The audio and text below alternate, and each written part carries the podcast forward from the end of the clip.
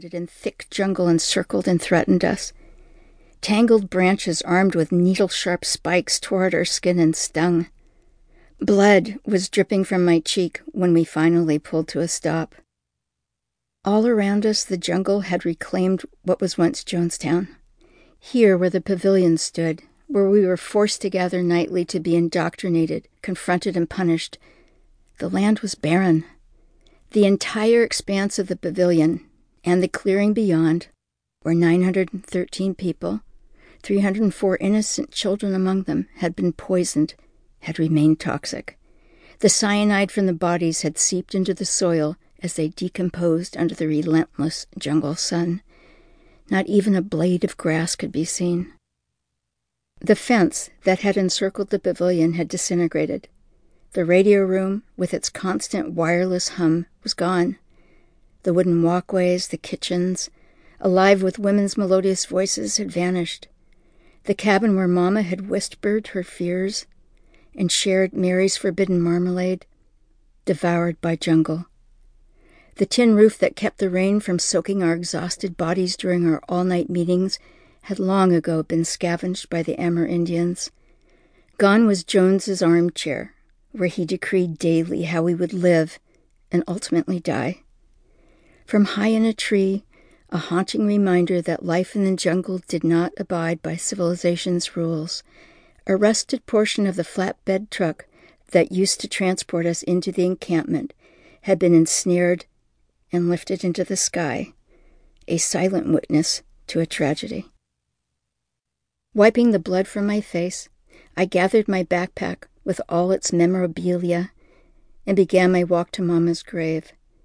I would finally say goodbye. A cacophony of insect noises emanated from beneath and around me. I stood still, waiting to feel her presence. An enormous black shelled beetle whizzed by, as several macaws called out from the green canopy above. But Mamma was not here. No remembrance of voices drifted through the humid air. All was silent.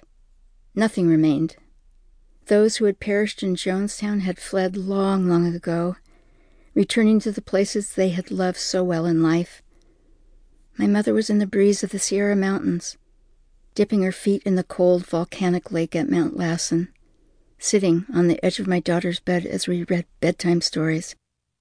The memory of her fear, pain, and death would never be a part of her essence, not here, not now, not ever.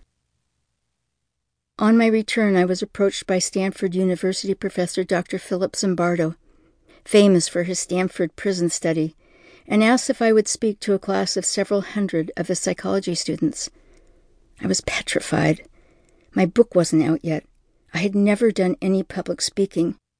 I had written my story alone, without an audience. I had yet to stand and face a group of people. On the day of the event, I wore a sweater in case I started sweating profusely.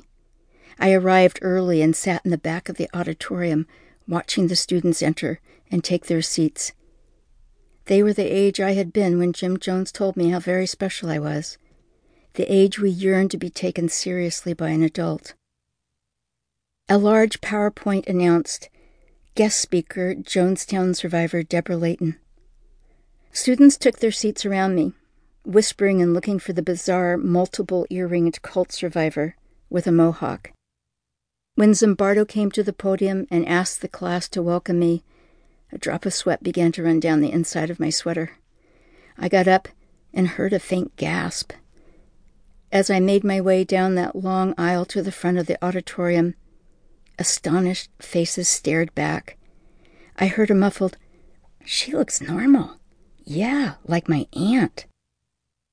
Stepping onto the stage, I took a deep breath, afraid I might hyperventilate and pass out.